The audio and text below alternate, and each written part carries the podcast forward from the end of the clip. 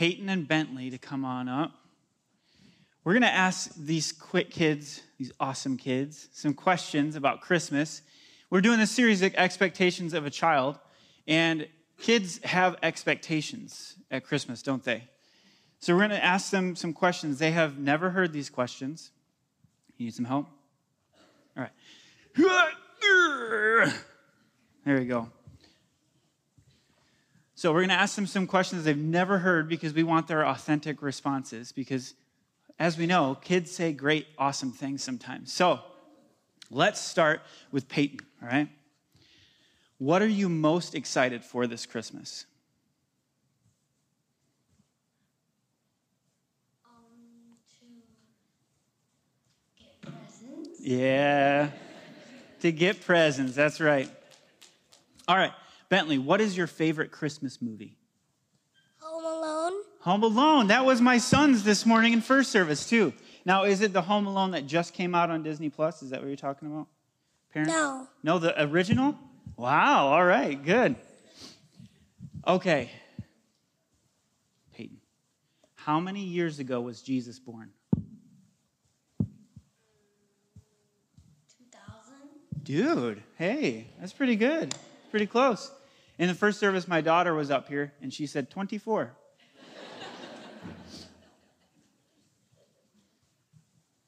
Bentley, what is your favorite Christmas decoration? My two poppy ones. Your two poppy ones? Is that a poppet? Is that what you're talking about? What's a poppy one? The troll. You tell me about it. What is it? Uh, the troll poppy. The troll poppy? Oh, Poppy from Trolls the movie. Got it. All right, cool. All right, this one's for both of you. And it's the last question, okay? So, Peyton, what does joy mean to you? The word joy, what does that mean? Being happy. Being happy? Okay, what about you, Bentley? What do you think it means?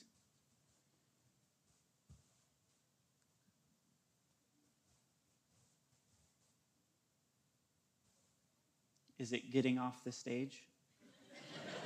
No. Okay. what do you think the word joy means? Same with Peyton. Oh, yeah? That's a good one. All right, thank you guys. Let's give them a hand.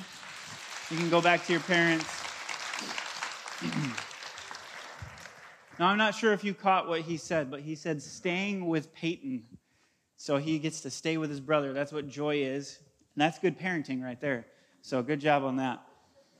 As I said, we've been doing a series called Expectations of a Child, and there's nothing quite like the authenticity of a child, right? Just to hear those answers and to hear presence is what he wants, right? That's what he's most excited about.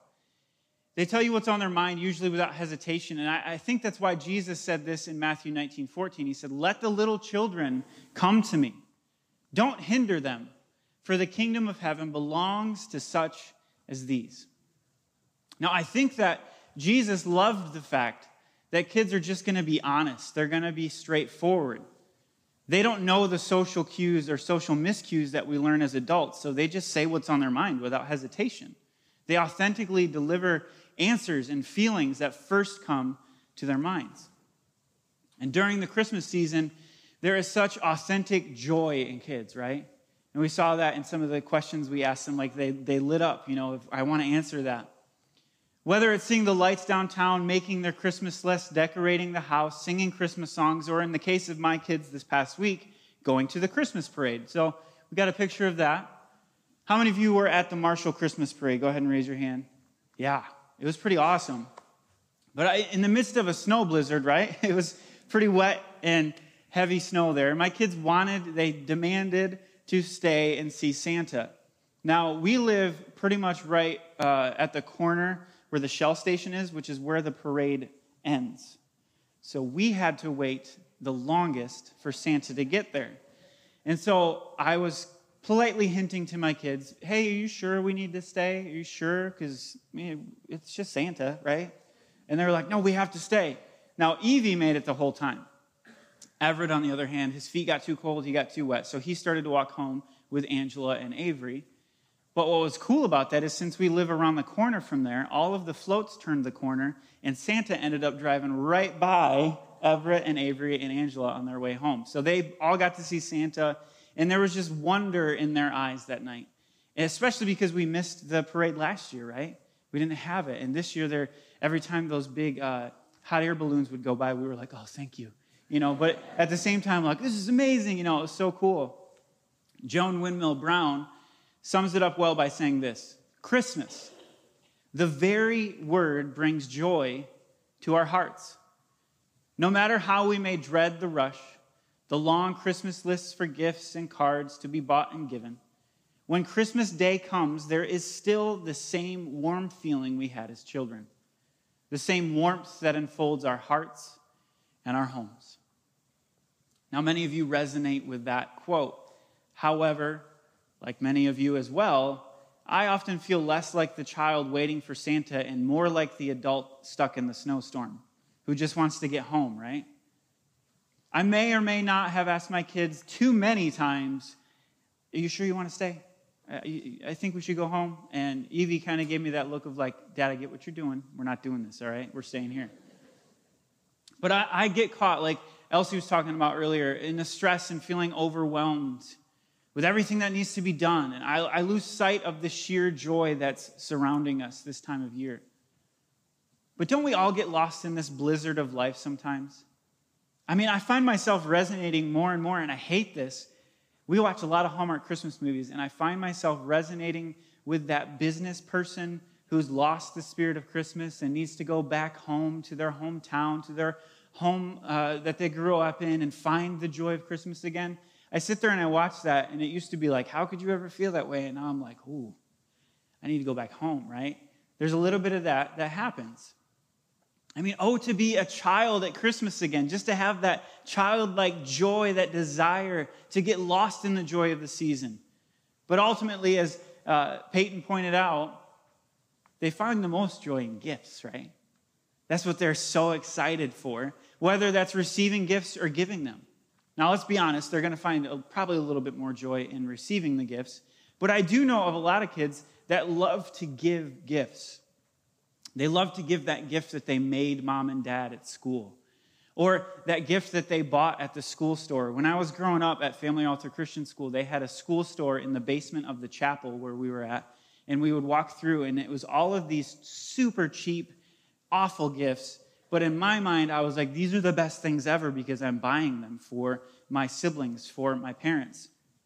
And of course, being a kid, and a lot of kids feel this way, when you buy that gift with your own money, actually, my parents gave me money to buy the gift, but when you buy that gift and on Christmas morning you give it to that person, that parent, that sibling, you sit there with just this anticipation, looking in their eyes of like, they're gonna love this. You ever see that in those kids where they just stare at you like, this is the best thing ever? You're going to love it. And then they open it and they wait for you to be like, oh, yeah, yeah. And you're like, uh huh. Yeah, this is good. Merry Christmas. You know, and they're like, yes, this is the best thing ever. And I'm pretty sure 100% of those gifts are now in the trash somewhere that I gave all of my siblings and parents back then. But they have this expectation, this anticipation of this ultimate joy. And I remember growing up that I did like giving gifts. I loved receiving gifts more. But there was one Christmas when my brother had bought my dad something. And I found out what it was. My brother Ryan, my older brother. And so leading up to Christmas, he kept saying, John, do not tell dad. Do not tell dad. And me being the younger brother, I was like, I got this. Don't worry about it. I'm fine. So days after days leading up, don't tell dad, don't tell dad. Morning of Christmas rolls around. Ryan's got the gift in his hand, ready to give to my dad. And he's looking at me like, You know what's going to happen if you say anything. Do not tell dad. Turns away from me. My dad's over here, and he goes, Dad, I bought you some peanuts. and this look of dread came across his face of like, I just told dad what I bought him. Now, I have to explain, my dad used to get a jar of peanuts every year for Christmas. That was like his gift that the kids got him, and Ryan had it that year, so he was pumped to give it to him. And Ryan's face was just like, What have I done? And he looked over at me, and I was like, But my dad received that gift with the same level, or if not more, joy than he did, uh, he would have before knowing what it was. But there's joy in those memories, right? There's, there's joy in giving and receiving gifts at Christmas.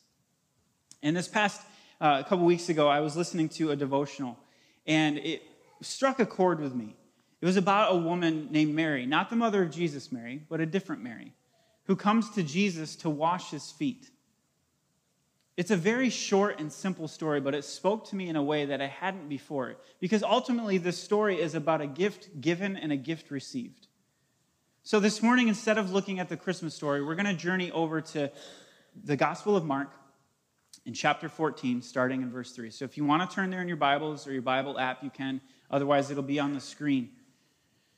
Starts in verse 3. It says, While he, Jesus, was in Bethany, reclining at the table in the home of Simon the leper. Let's stop there real quick. Did you catch where Jesus was?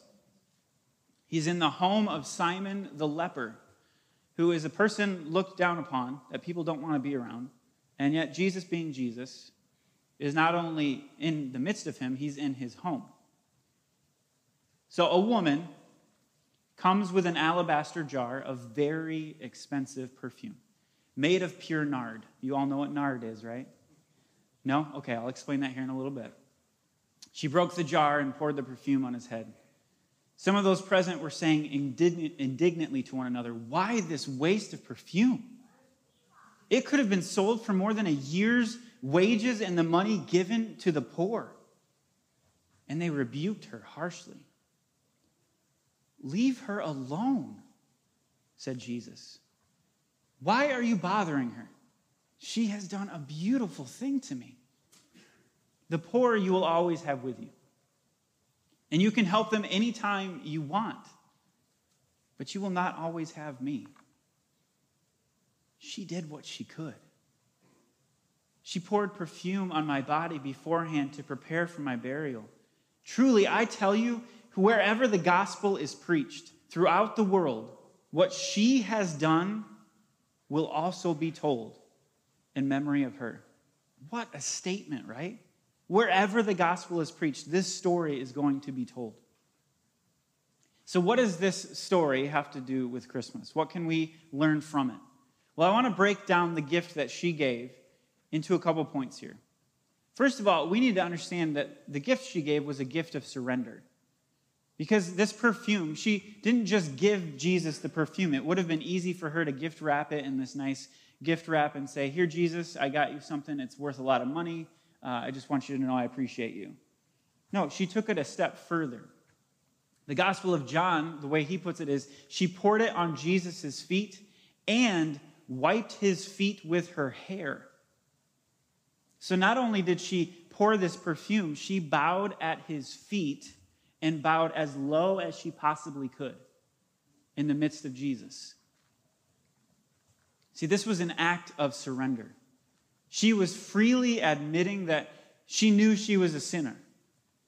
Everyone in that room had pointed that out already. They didn't need to point that out, she knew.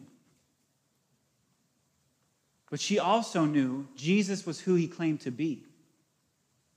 So she found worth in giving up her most expensive item, in surrendering this to him.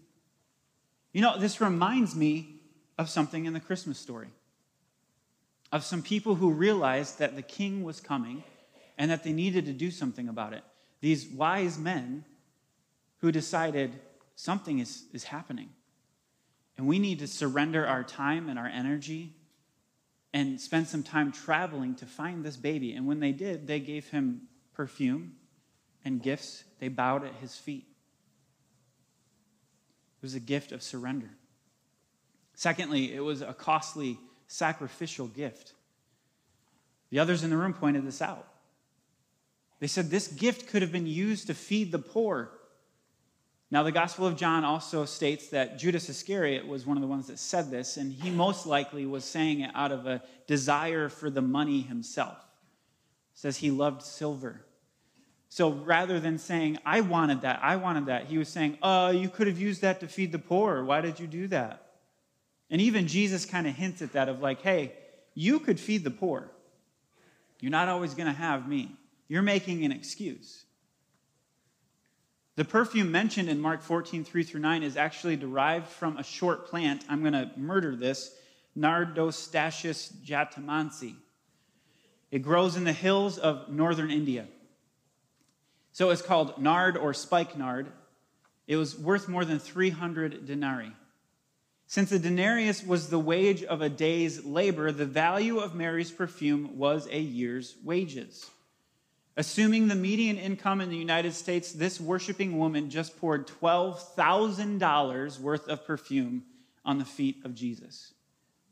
Let that sink. When's the last time you took $12,000 and just laid it at somebody's feet?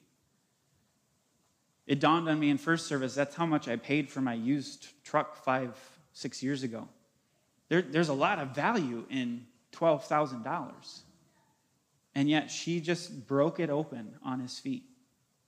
It was a costly sacrificial gift that she couldn't afford to give up, and yet she did it anyways. Because she understood the need for sacrifice. She, she needed to show this kind of love in a way that wasn't going to be accepted, so she knew that Jesus was aware that this was a sacrifice. She needed to give with a joyful heart. And that's what point three is, is that it was a gift given with joy. In the Gospel of Luke, the story says that she not only wiped Jesus' feet with her hair and perfume, but also with her tears. So she was so overwhelmed with the gift that Jesus had given her. She was so overwhelmed with joy that it overflowed and caused her to cry.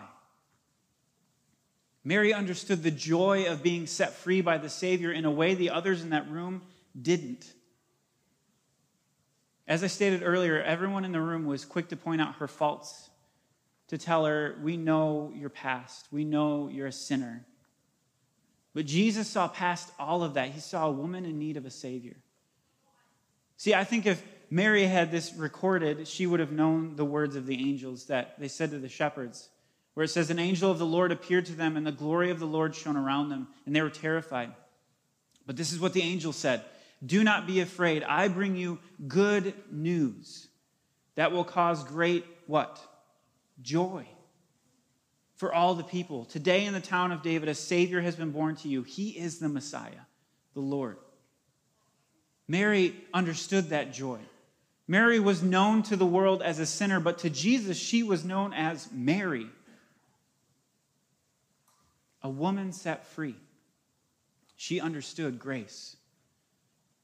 I want to take a break for a moment from this story about Mary. I want us to focus on the word joy. In the passage we just read out of Luke 2, the original word used for joy is chahiro. It means to rejoice and be glad. Breaking it down a little further, it literally means to experience God's grace or favor and be conscious or glad for his grace. So when you say joy, you're saying, I'm rejoicing because I'm aware of God's grace. Now let's break it down even further because the word chahiro comes from another word, zaris and zairo, which means grace and to rejoice. So they all share the same root and therefore the same core fundamental meaning. Let that sink in for a minute. You need to understand what we're talking about here. When you say joy, you are saying grace and rejoicing. You're saying, I'm aware of God's grace, I understand God's grace, and I'm responding to it by rejoicing, by doing what Mary did. She understood, she was aware of God's grace, and she rejoiced by overflowing this gift, these tears, and bowing at his feet. So when we say we need joy at Christmas, we're saying we need the realization of what Him coming as a baby means for all of us. It means that we have the chance for grace. So when we say joy to the world, we're saying God's grace is given freely as a gift to the world. Let us rejoice in that. So Mary literally was coming before Jesus with chahiro joy with the knowledge that she had been given grace and needed to rejoice. This is the way she felt that she could be authentic in her rejoicing. It was the way that she knew she needed to give to Jesus. So now that we understand what the word joy means, let's go back to the story. I want us to see how Jesus responded to her authentic chahiro joy. See, Jesus received that gift with joy. Jesus says this in response to the naysayers in the room She has done a beautiful thing to me.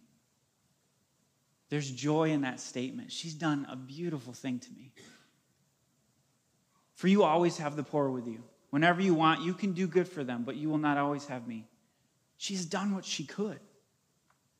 She has anointed my body beforehand for burial. And truly, I say to you, wherever the gospel is proclaimed in the whole world, what she has done will be told in memory of her. Again, that statement. Can you imagine being the woman in that room?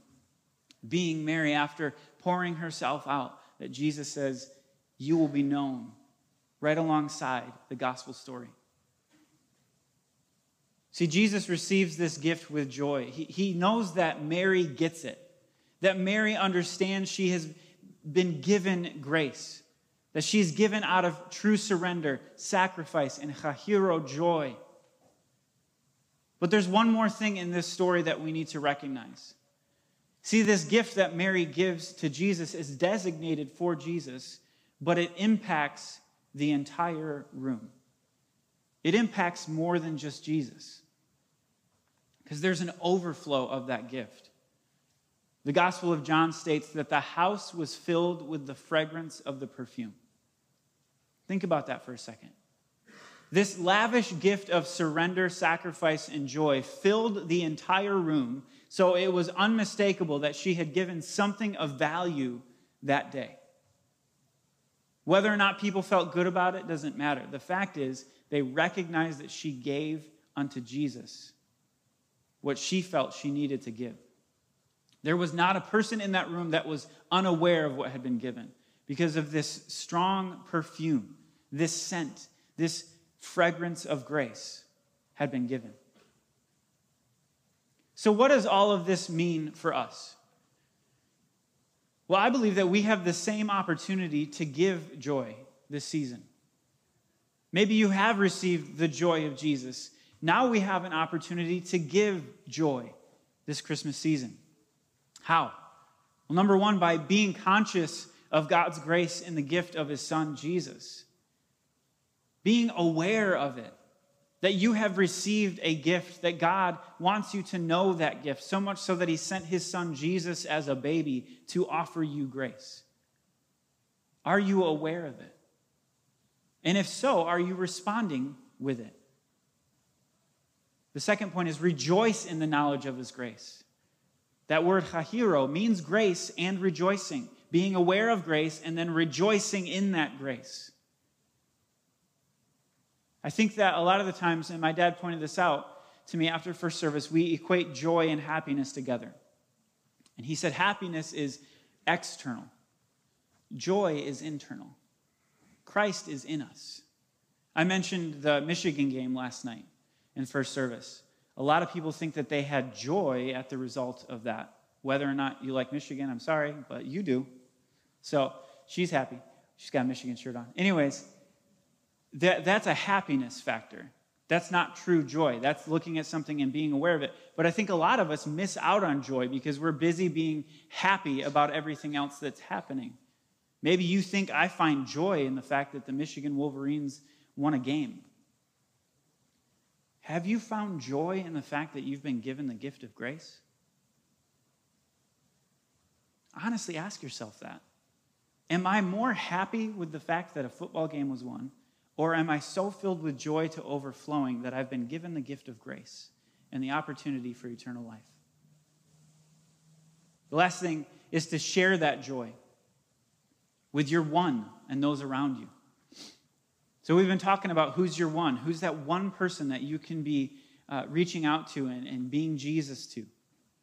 How can you share that joy with your one this season? How can you show them grace? How can you show them rejoicing? How can you do that to those around you? At the checkout lane, that person who's been there for hours on their feet and is just grumpy, how can you show them grace and joy? Meredith Willson sums it up well when she wrote these words It's beginning to look a lot like Christmas. Soon the bells will start. The thing that will make them ring is the carol that you sing right within your heart. What carol are you singing that's impacting those around you? Is it a carol of rejoicing, of joy, of grace? Are people hearing that from your heart?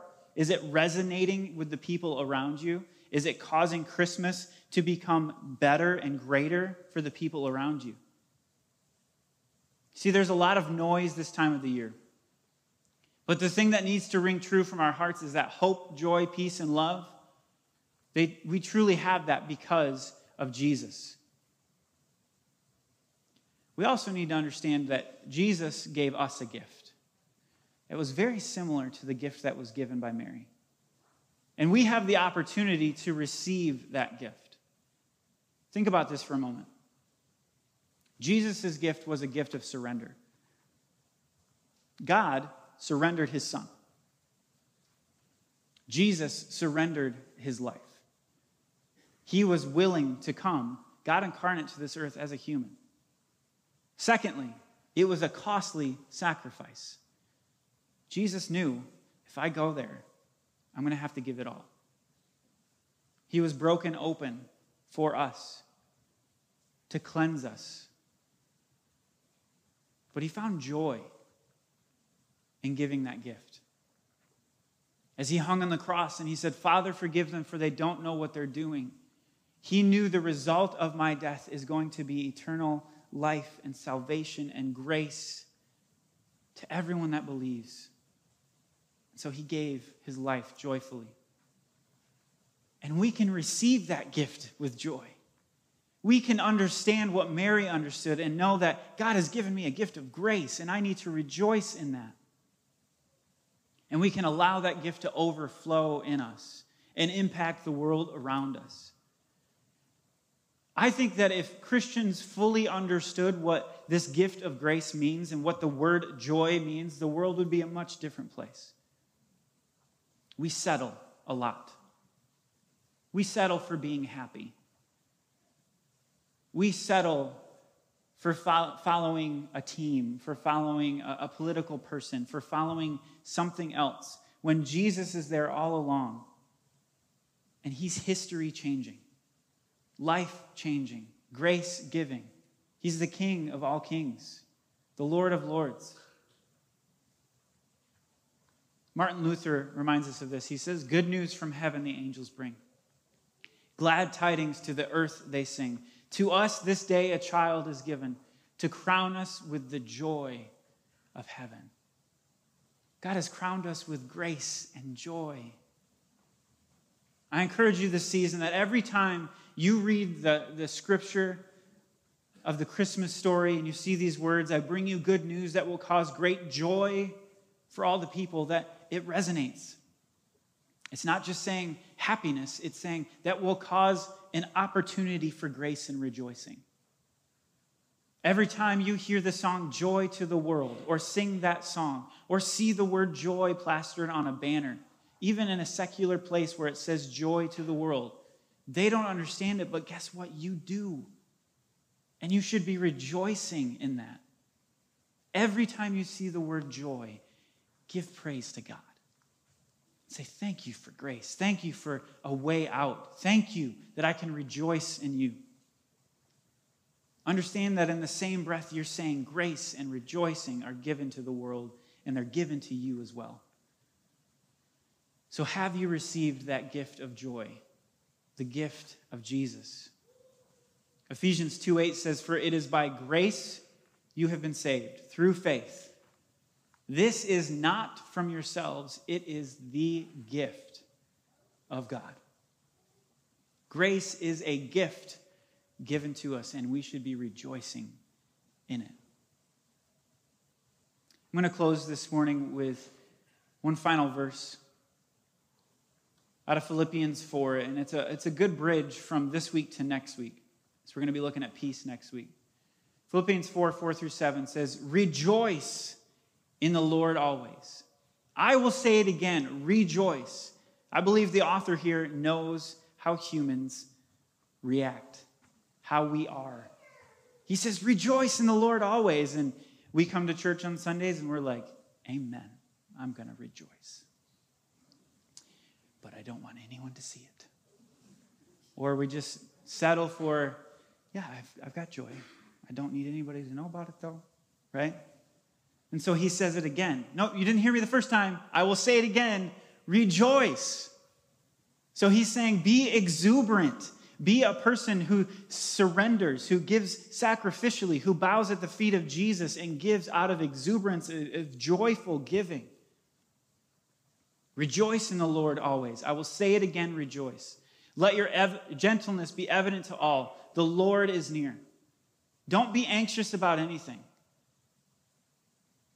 Don't be anxious about anything.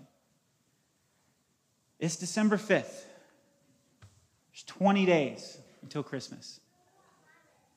Did some of you just swallow a little bit? Like, oh no. Don't be anxious about it. Just give it to God. It says, in every situation, by prayer and petition, with thanksgiving, present your request to God. Because if we're rejoicing in the grace and knowledge of God and we have the joy of God on our side, we know that He fights for us, that He's on our side, that He will see us through. And the result of that is in the next verse. And the peace of God, which transcends all understanding, will guard your hearts and your minds in Christ Jesus. We've been talking about this overflow of the gift of joy. What is the overflow of joy? It's peace. When we know the joy, we truly understand what joy is grace given to us, an opportunity of grace, and rejoicing in that, we should have peace in the knowledge that we've been given that and rest in that peace. We talked about the silence of Christmas, that silent night. Have you experienced the peace that you can find from the joy that you can find? Let's bow our heads in prayer. Dear Heavenly Father, we just thank you again for joy, for giving us grace and opportunity to receive joy. God, we know that it's a gift, and we ask that we wouldn't squander that gift. God, I'm guilty of that. I've settled for happiness, for things. Help me to have an exuberant joy and know that you have given us grace. Help me to be like Mary,